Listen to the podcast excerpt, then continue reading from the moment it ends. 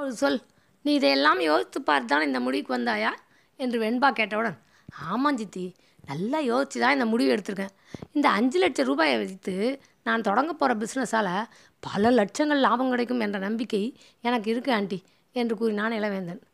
உன் திறமை மேல் உனக்கு இருக்கிற நம்பிக்கை எனக்கு மகிழ்ச்சி அளிக்கிறது. ஆனால் உனது பிஸ்னஸ் மேல் உன் அம்மாவிற்கு நம்பிக்கை இல்லையே.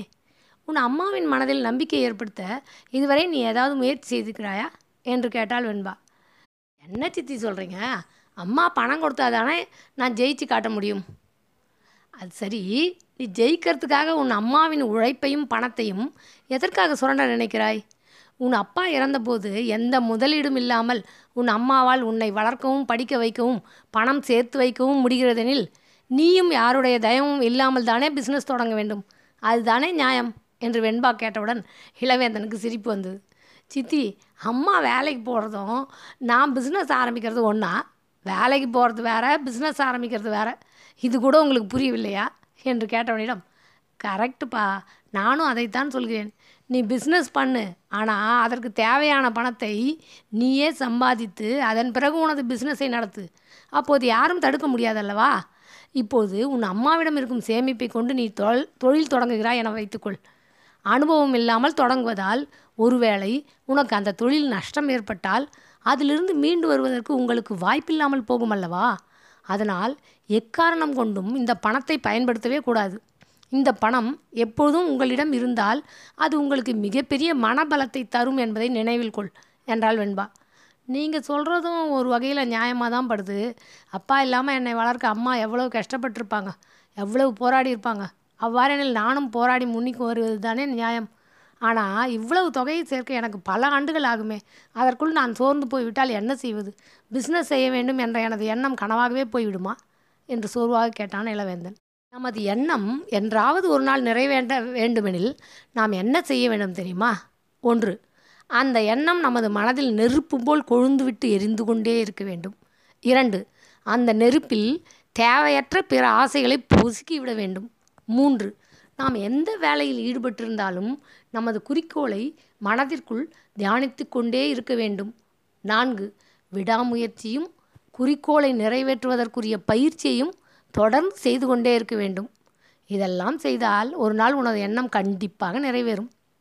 சரி, இப்போது சொல், உன் அம்மாவின் சேமிப்பு உனக்கு வேண்டுமா, அல்லது ஒரு வேலைக்கு சென்று உனது தொழிலுக்கு தேவையான மூலதனத்தை நீயே சம்பாதிக்கப் போகிறாயா என்று கேட்டுவிட்டு இளவேந்தன் சொல்ல போகும் பதிலுக்காக காத்திருந்தாள் வெண்பா. இதன் பிறகு நடந்ததை நாளை சொல்கிறேன். தினமும் இரவு 8 மணிக்கு பேசுபொருள் நீ எனக்கு என்ற எனது தொடர் பதிவிடப்படும். முதலிருந்து கேட்க நினைப்பவர்களுக்கு கீழே டிஸ்கிரிப்ஷனிலும் கமெண்ட் பாக்ஸிலும் அதற்கான லிங்க் தரப்பட்டுள்ளது. கலாவல்லி அருள். ஒரு சொல், நீ இதையெல்லாம் யோசித்து பார்த்துதான் இந்த முடிவுக்கு வந்தாயா என்று வெண்பா கேட்டவுடன், ஆமாம் சித்தி, நல்லா யோசித்து தான் இந்த முடிவு எடுத்திருக்கேன். இந்த 5 லட்சம் ரூபாயை வைத்து நான் தொடங்க போகிற பிஸ்னஸால் பல லட்சங்கள் லாபம் கிடைக்கும் என்ற நம்பிக்கை எனக்கு இருக்குது ஆண்டி என்று கூறினான் இளவேந்தன். உன் திறமை மேல் உனக்கு இருக்கிற நம்பிக்கை எனக்கு மகிழ்ச்சி அளிக்கிறது. ஆனால் உனது பிஸ்னஸ் மேல் உன் அம்மாவிற்கு நம்பிக்கை இல்லையே. உன் அம்மாவின் மனதில் நம்பிக்கை ஏற்படுத்த இதுவரை நீ ஏதாவது முயற்சி செய்திருக்கிறாயா என்று கேட்டாள் வெண்பா. என்ன சித்தி சொல்கிறீங்க, அம்மா பணம் கொடுத்தாதானே நான் ஜெயிச்சு காட்ட முடியும்.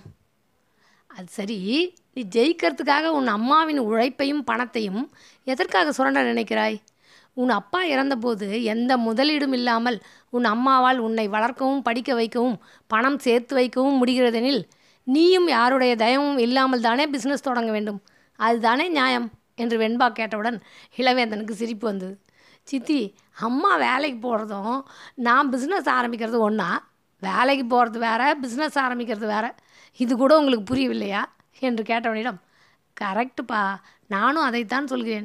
நீ பிஸ்னஸ் பண்ணு, ஆனால் அதற்கு தேவையான பணத்தை நீயே சம்பாதித்து அதன் பிறகு உனது பிஸ்னஸை நடத்து. அப்போது யாரும் தடுக்க முடியாதல்லவா? இப்போது உன் அம்மாவிடம் இருக்கும் சேமிப்பை கொண்டு நீ தொழில் தொடங்குகிறாய் என வைத்துக்கொள். அனுபவம் இல்லாமல் தொடங்குவதால் ஒருவேளை உனக்கு அந்த தொழில் நஷ்டம் ஏற்பட்டால் அதிலிருந்து மீண்டு வருவதற்கு உங்களுக்கு வாய்ப்பில்லாமல் போகும் அல்லவா? அதனால் எக்காரணம் கொண்டும் இந்த பணத்தை பயன்படுத்தவே கூடாது. இந்த பணம் எப்போதும் உங்களிடம் இருந்தால் அது உங்களுக்கு மிகப்பெரிய மனபலத்தை தரும் என்பதை நினைவில் கொள் என்றாள் வெண்பா. நீங்கள் சொல்கிறதும் ஒரு வகையில் நியாயமாக தான் படுது.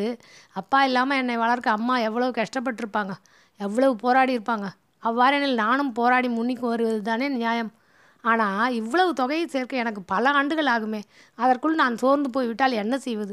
பிஸ்னஸ் செய்ய வேண்டும் என்ற எனது எண்ணம் கனவாகவே போய்விடுமா என்று சோர்வாக கேட்டான் இளவேந்தன். நமது எண்ணம் என்றாவது ஒரு நாள் நிறைவேற்ற வேண்டுமெனில் நாம் என்ன செய்ய வேண்டும் தெரியுமா? 1. அந்த எண்ணம் நமது மனதில் நெருப்பு போல் கொழுந்துவிட்டு எரிந்து கொண்டே இருக்க வேண்டும். 2. அந்த நெருப்பில் தேவையற்ற பிற ஆசைகளை பொசுக்கிவிட வேண்டும். 3. நாம் எந்த வேலையில் ஈடுபட்டிருந்தாலும் நமது குறிக்கோளை மனதிற்குள் தியானித்து கொண்டே இருக்க வேண்டும். 4. விடாமுயற்சியும் குறிக்கோளை நிறைவேற்றுவதற்குரிய பயிற்சியையும் தொடர்ந்து செய்து கொண்டே இருக்க வேண்டும். இதெல்லாம் செய்தால் ஒரு நாள் உனது எண்ணம் கண்டிப்பாக நிறைவேறும்.